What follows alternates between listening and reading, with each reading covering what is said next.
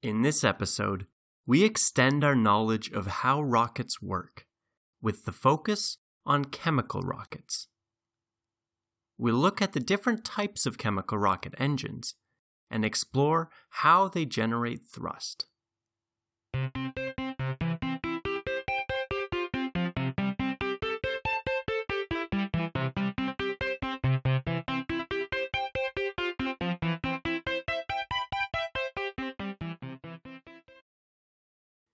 We already talked about the rocket principle in a past episode. And we can create a rocket engine in different ways. If we think back to our rocket principle from before, all we need is some form of energy and some momentum carrier. And the momentum carrier is just the matter that we eject from the rocket to push it in the other direction and the energy is used to propel that matter. When we talked about the rocket equation previously, we used baseballs as the momentum carrier, and the energy was supplied by us throwing the balls. And today, we're going to look at a more realistic rocket engine. In fact, we're going to talk about the most commonly used type of rocket engine and that is the chemical rocket engine. If I asked you to close your eyes and picture a rocket engine right now, the chances are what you're picturing is a chemical rocket engine. And these engines are interesting because the energy source is the same as the ejected matter. In these engines, a chemical reaction creates the gas particles and the energy that's used to propel those particles. We're generating our metaphorical baseballs and giving them velocity at the same time. We take this for granted as part of the combustion, but it is an important detail because not all types of rocket engine have this property. So let us begin by mentioning the different types of chemical rocket, since there are a few.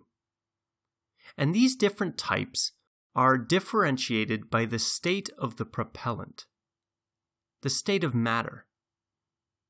The one we'll be talking about the most is the liquid propellant rocket. In this type of rocket, liquid propellants, or fuel, are fed into a combustion tank and then burned to produce some thrust. We also have solid fuel rockets, and these have the propellant in a solid state in the chamber, and they're once again burned to produce gases. Since the fuel is solid in this case, it's not usually transported anywhere, and the fuel tank is also the combustion chamber of the rocket. Hybrid rockets have a solid propellant that reacts with some sort of liquid or gas to combust. And these types of rockets have characteristics somewhere in between liquid and solid rockets. Finally, we have monopropellant rockets. And as the name implies, these have only one propellant that is usually decomposed by a catalyst to generate the gas. All these designs have advantages and disadvantages, and they're suited to different tasks. And that's one of the things I love about engineering. There's rarely one ideal solution. Always be skeptical when someone tells you that one thing is better than something else in all regards. We need to consider all the alternatives and pick something that meets our needs as well as possible. But this inevitably results in trade offs. There's a great quote that unfortunately I don't know the source of, but it says, pardon my language, quote, any idiot can build a bridge that stands, but it takes an engineer to build a bridge that barely stands. End quote. I love it because on the surface it seems just silly. But if you think about it, That's exactly what the engineer does. You're trying to juggle conflicting needs, performance, cost, safety, all to find some trade off that is satisfactory. So, back to the rockets. What are some of the advantages and disadvantages of these different types of chemical rocket? We'll start with liquid fuels. These have a high ISP. Do you remember the specific impulse that we've talked about before? That was our measure of efficiency, how much we can change our momentum with a given amount of the fuel. Another benefit to liquid propellant rockets is that sometimes the engines are able to regulate the flow of propellant from the tanks to the combustion chamber. And this can give us the possibility of throttling our engine, or even shutting it off completely.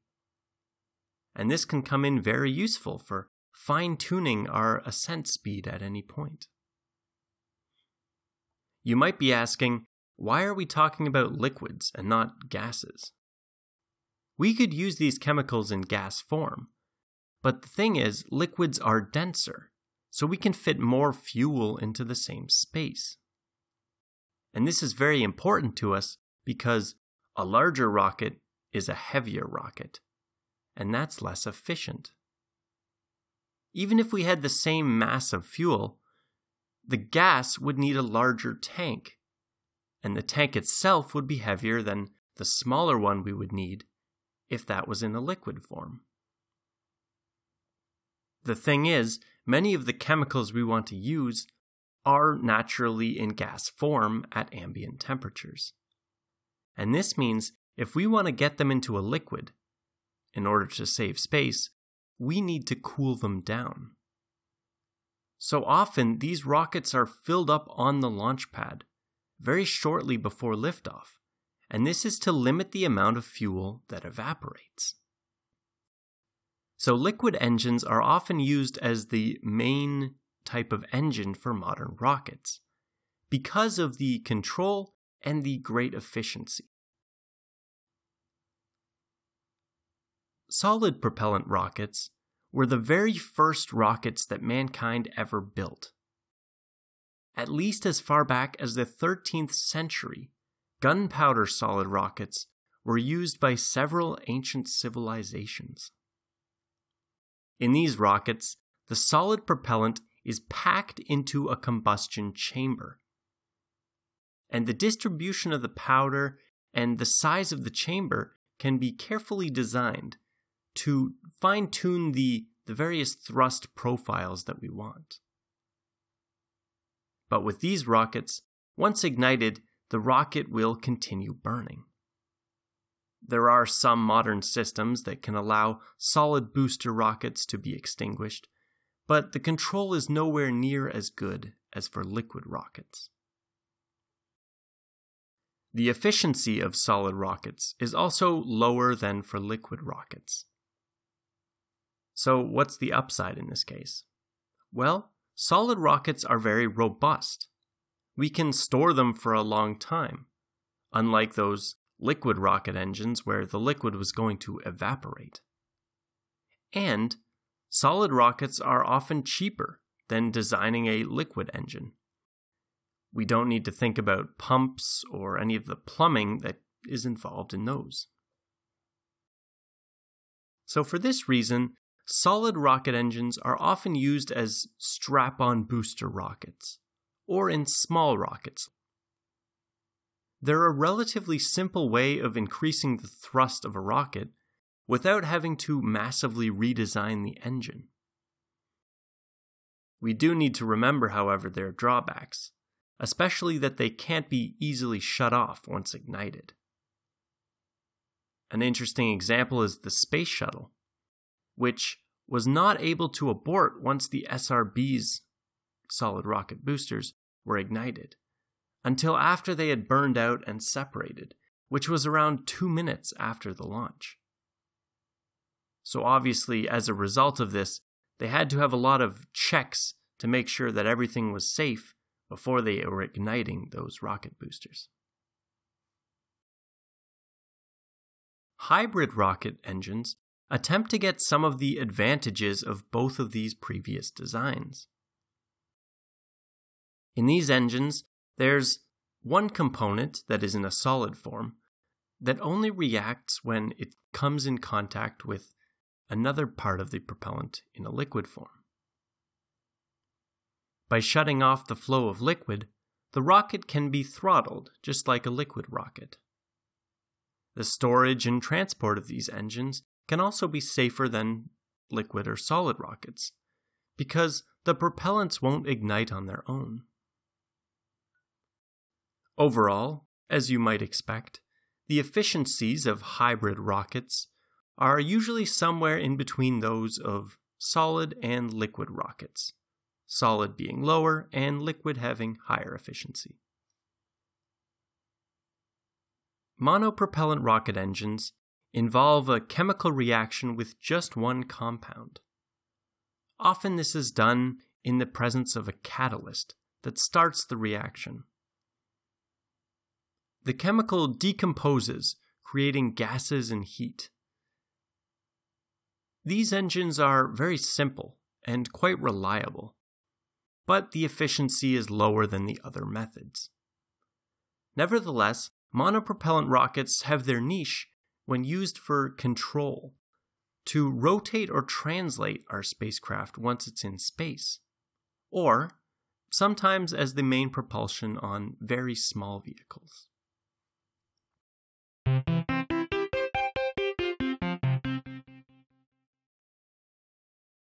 Let us investigate a simple liquid chemical rocket engine design. At the very simplest, we have a pressurized tank with a hole in one end. The pressure is created by combusting some propellant in a combustion chamber.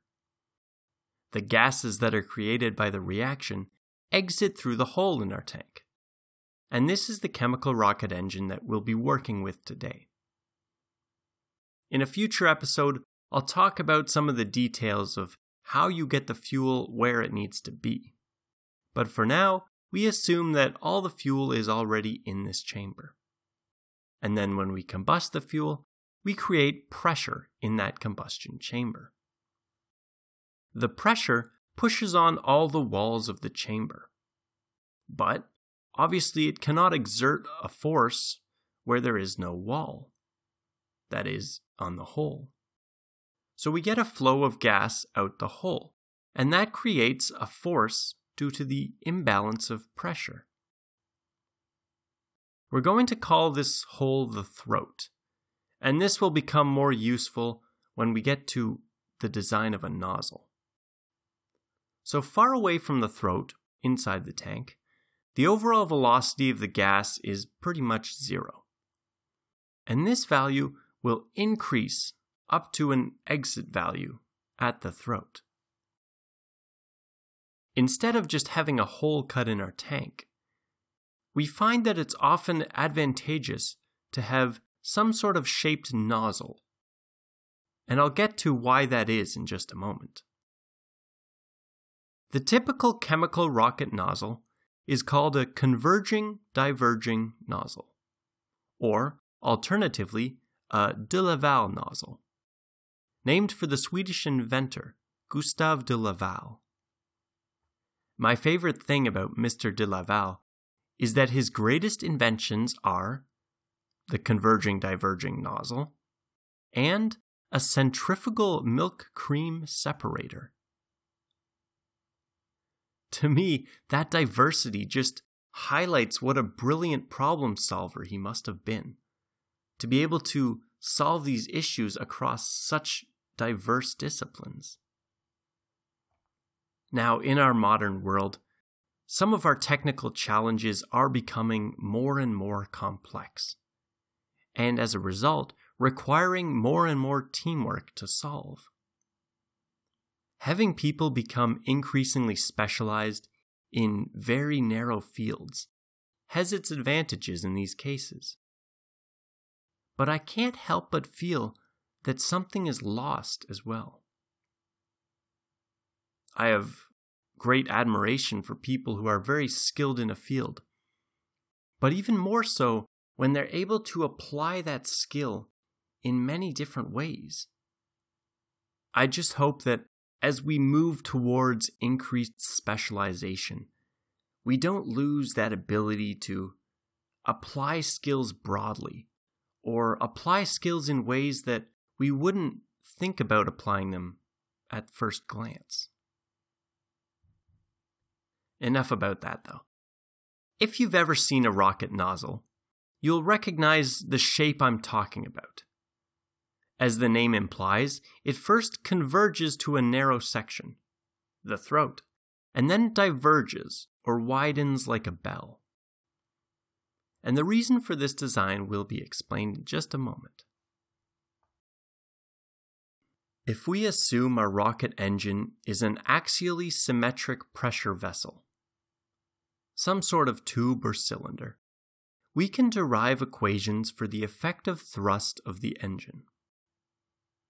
And the equation we'll look at today is as follows The thrust that our rocket engine produces is equal to mass flow rate times velocity plus the exit area multiplied by, in brackets, the exit pressure minus the free stream pressure.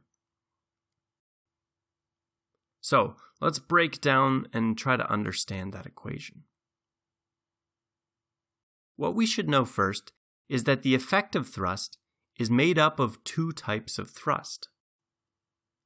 These are momentum thrust and pressure thrust.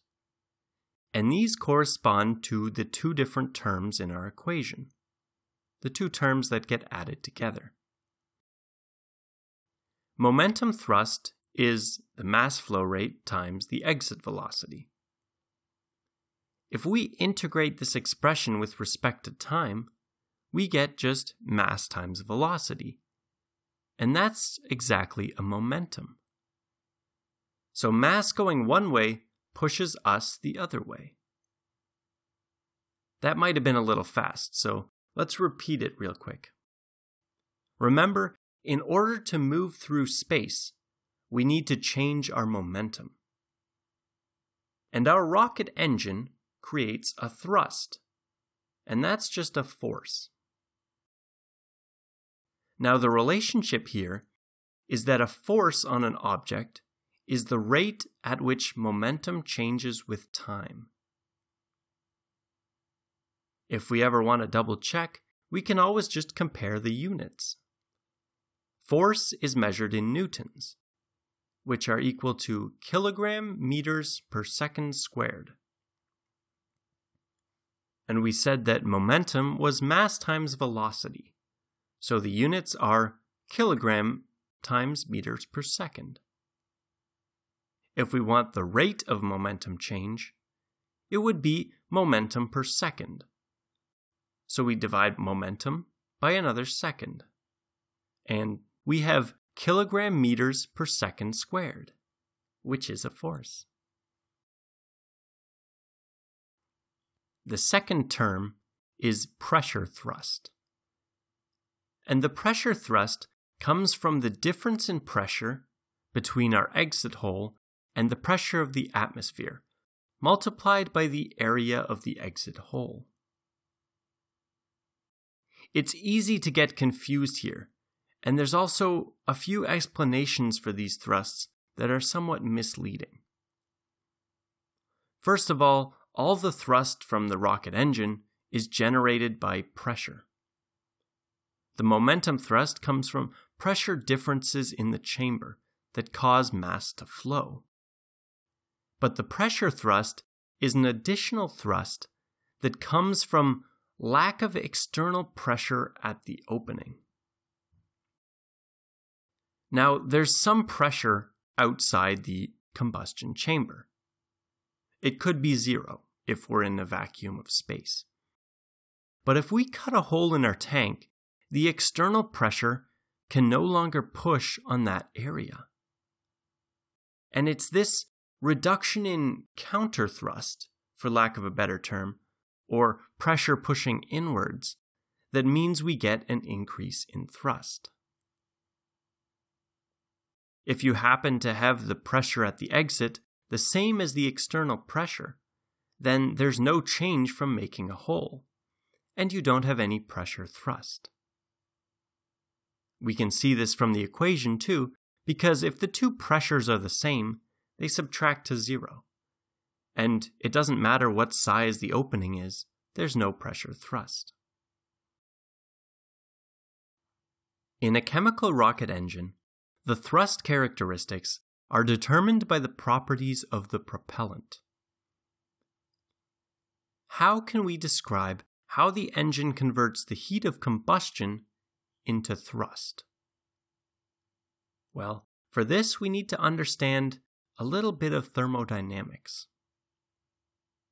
And thermodynamics is literally the study of how heat relates to work and energy, the thermo and the dynamics. First, we want to know how much thermal energy there is in a material. That is, how much energy in the temperature. Well, our added thermal energy is equal to the mass of the body times the specific heat capacity times the temperature difference. We already know mass of the body and temperature. Those are simple. We could have a 3 kilogram turkey cooked at 75 degrees Celsius.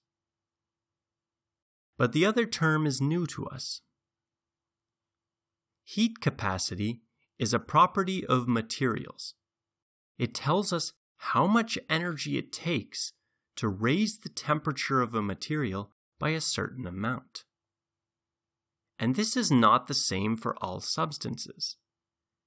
It also depends on the temperature of the material.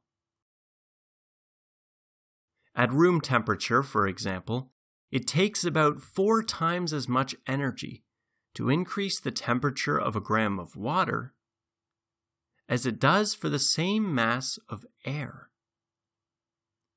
And this is why water temperature outside is generally less extreme than air temperature. We see water as having a moderating effect because the same amount of energy, for example from the sun, will raise the temperature of a given amount of air more than for the same amount of water. We can determine a property of our gases called enthalpy, which combines the internal energy we just discussed plus what we call the displacement energy. And the displacement energy is just the product of the gas's pressure and volume. It's telling us how much energy there is in the shape of the gas, or the region it's taking up. Inside our combustion chamber, energy needs to be conserved between any two points. Therefore, we know that kinetic energy plus the enthalpy needs to be constant everywhere. We can transform our energy between this internal energy and this kinetic energy but we can't destroy it or gain it from nowhere. We also know that mass is conserved everywhere within the chamber. And this just means that mass isn't appearing or disappearing anywhere in our combustion chamber and nozzle. This also means that the flow rate of the mass through our chamber is constant. And mass flow rate is exactly what it sounds like is the rate at which our mass, which remember is gas particles, flow. The same amount of mass that enters the tube leaves the tube. And at any cross section of the tube, the amount of mass passing through is the same. Now, if we talk about mass flow density, which is the mass flow rate divided by the area of the cross section, that is not necessarily constant. And this is the volume flow rate of the gas particles. So, from this, it tells us that the maximum mass flow density occurs at the area with the smallest cross section. Remember, that's what we were calling the throat. So if we have a constant mass flow rate and a small opening, that gives us more mass per cross sectional area. Let us take a brief look into how fluids flow, especially around Mach 1, the speed of sound. We're going to start by visualizing two closed tanks, connected only by some sort of nozzle. One tank is at a very high pressure, and this is our combustion chamber. The other tank will be at a lower pressure, and this represents the rest of the universe. Now, sure, we could do this with our normal tank in the universe, and just think of the flow flowing out of the tank. But I find it's helpful to do the rest of the universe as its own tank, obviously much larger than our rocket tank. But this makes us think of the entire thing as a system. So, since we have a large pressure difference between the two tanks, the gas will flow from the high pressure tank into the low pressure tank. If we have a larger pressure difference, the gas will flow faster. But this is only true up to a certain point. Eventually, the flow rate stops increasing, even if you increase the pressure difference that is, make it higher inside the chamber or lower in the external environment. I'm not talking here about pressure equalizing between the two tanks, but rather the flow reaching a limit. When this happens, we say that the nozzle is choked, and this corresponds to the flow speed being Mach 1, the speed of sound we can't increase the flow rate, no matter how much we increase the pressure difference. We could increase our throat to increase the flow rate, but once again, at a certain flow rate, even that larger nozzle will again become choked. So, if we continue to change the pressure difference, we get supersonic flow occurring past the throat. Now, here's the difference a subsonic flow loses velocity as the area gets bigger. That is the cross section of the, the nozzle. A supersonic flow will do the opposite. It will accelerate when the area gets bigger. And this comes down to velocity and density of these flows. In subsonic flows, which we're probably more used to, the density is pretty constant. If mass is conserved, then reducing the area increases the velocity, and vice versa. This is why when you put your finger over a garden hose, which is a subsonic flow, you reduce the area, which in turn increases the velocity of the water and allows you to spray your unsuspecting grandma. But a supersonic flow is what we call compressible, because the fluid density can change much more than for a subsonic flow. So here, a decrease in area increases the density and decreases velocity. If we put all this together, we can get an exhaust velocity that's larger at the exit of the nozzle than it is at the throat. That means we can go above the speed of sound. And a higher exit velocity means higher thrust from our engine. And this is the entire purpose of having a nozzle. We start by converging because we want the flow to become choked so that we can take advantage of the properties of supersonic flows to further increase the velocity. If we had subsonic flow through the throat of our nozzle, the exit velocity would be very slow. and the diverging part would actually work against us. In this case, we should increase our mass flow rate until it becomes choked at the throat. Or, if we can't do that, we can reduce the area of the throat in order to accomplish the same thing. It might still seem paradoxical that the flow velocity increases as the pressure decreases. We know that a gas that expands has a reduced pressure and temperature. And remember how we talked before about the conservation of energy of the gas? The total energy was made up of the enthalpy and the kinetic energy. And again, this total stays constant because of the conservation of energy. This is one of those fundamental concepts that will keep helping us again and again. If we decrease the pressure and temperature, we lower the enthalpy of our gas. So, to conserve the overall energy, the kinetic energy must increase, which occurs from the increase in the flow velocity. So, if we look at this on a big picture way, the expansion is converting part of the microscopic disordered motion, the temperature, into more macroscopic directed motion, the gas flow.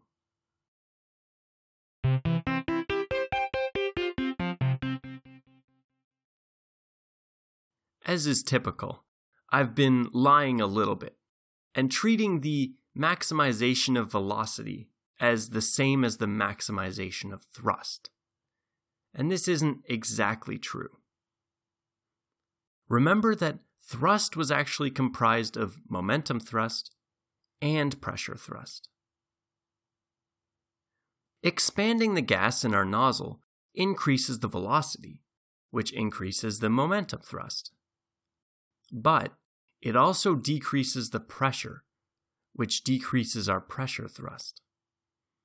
And this means that we have to find an optimum balance between these two that gives us the highest overall thrust. We can do a bit of calculus on the relevant equations to find the maximum in this case. And it turns out that our overall thrust is the highest when the pressure thrust term is zero. That is, when the exit pressure is exactly the same as the ambient pressure. We have a name for the type of nozzle that can achieve this, and that is ideally adapted. Basically, for a given external pressure, there's an ideal length of Laval nozzle. Bear in mind that shortening the nozzle will mean that the gas at the exit is at a higher pressure, since it has a smaller area and hence less reduction in pressure. Likewise, if we lengthen the nozzle, we give the flow more length over which to expand and to reduce pressure, and hence the exit pressure will be lower. We can also recognize that it's possible for a Laval nozzle not to be ideally adapted. This could be due to poor design, or, more likely, due to the changing of the external conditions. A typical converging diverging nozzle is ideal for one specific external pressure. But as the rocket engine ascends from the Earth, the external pressure drops, and the nozzle is no longer at the one external pressure at which it's most efficient. In fact, you can see this effect in action on certain rockets. As the rocket ascends through to the upper atmosphere, the exhaust plume of these rockets will start off narrow and spread out as it gets to the upper atmosphere because the external pressure is decreasing. So, in addition to our ideal full flow case, the engine could be either overexpanded or underexpanded.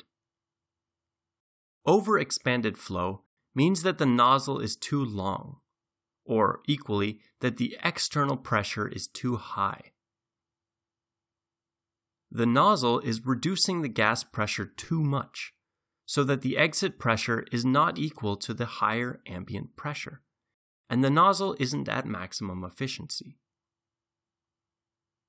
If you were to visualize this, instead of the exhaust plume flowing straight backwards in a column, the plume from an overexpanded nozzle is pinched as it leaves the nozzle.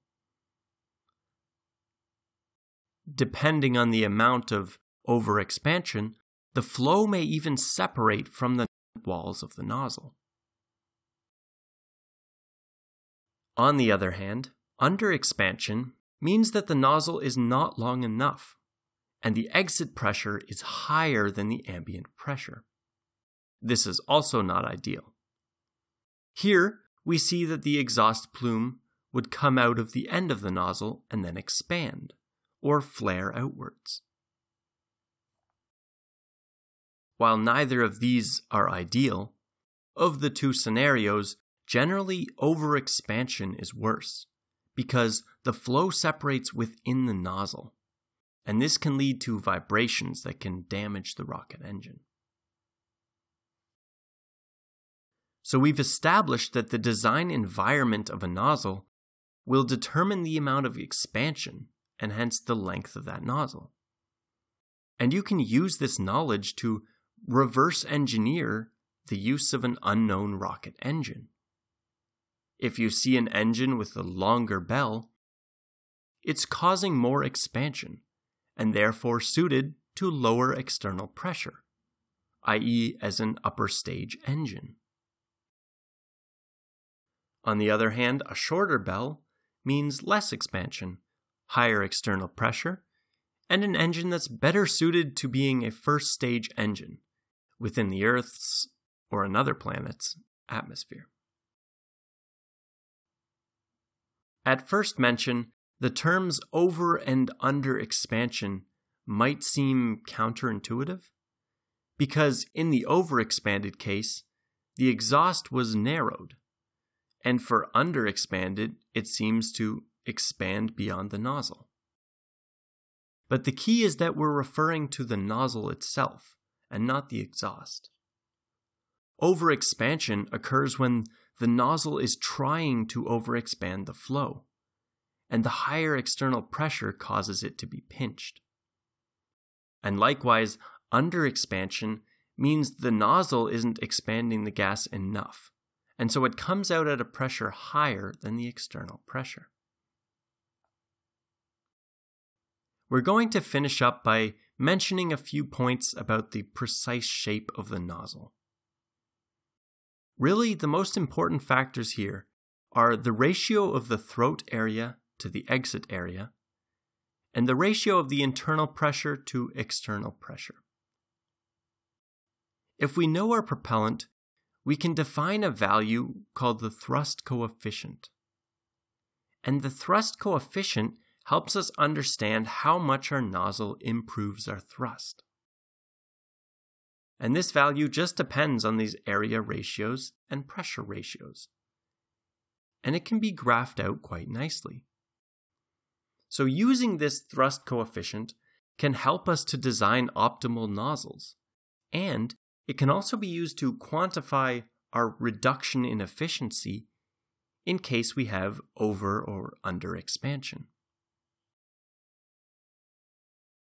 For the shape of our rocket nozzle, we want to keep as much of the momentum coming straight out of the back of the rocket, as opposed to axially or at an angle.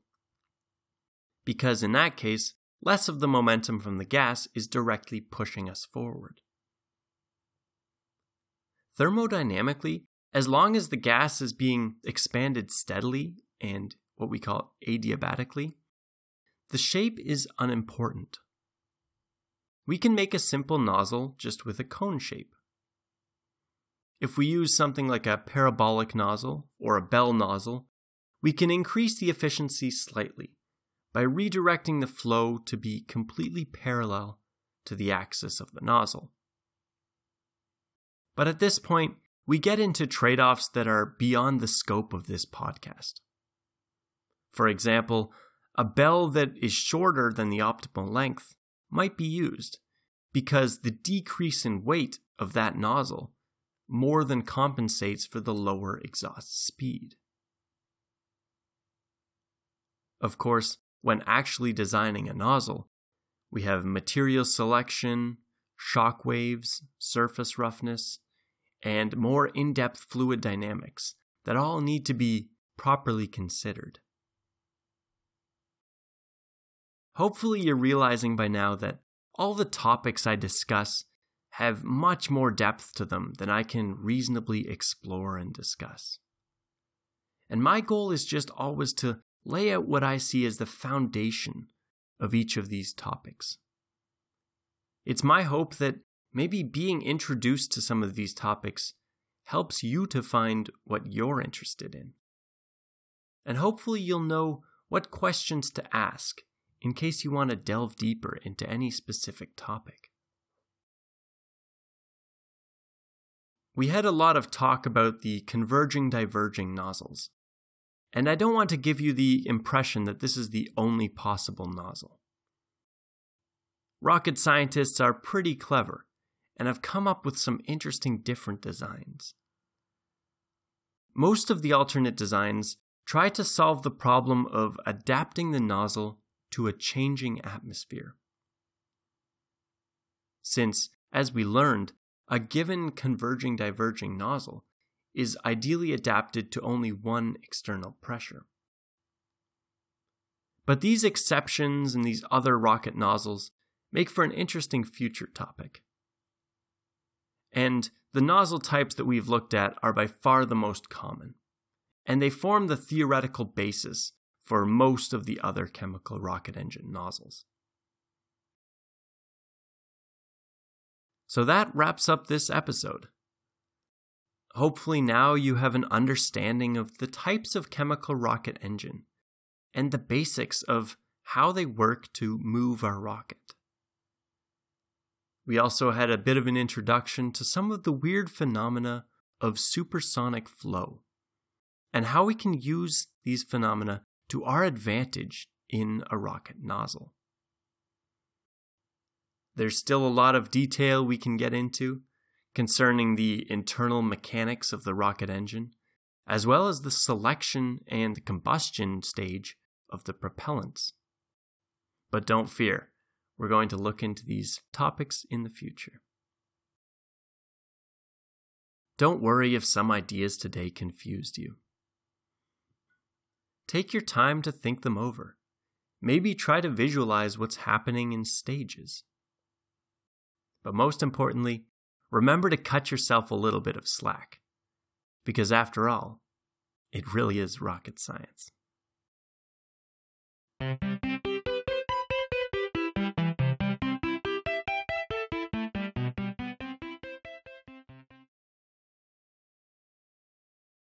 Thank you so much for listening.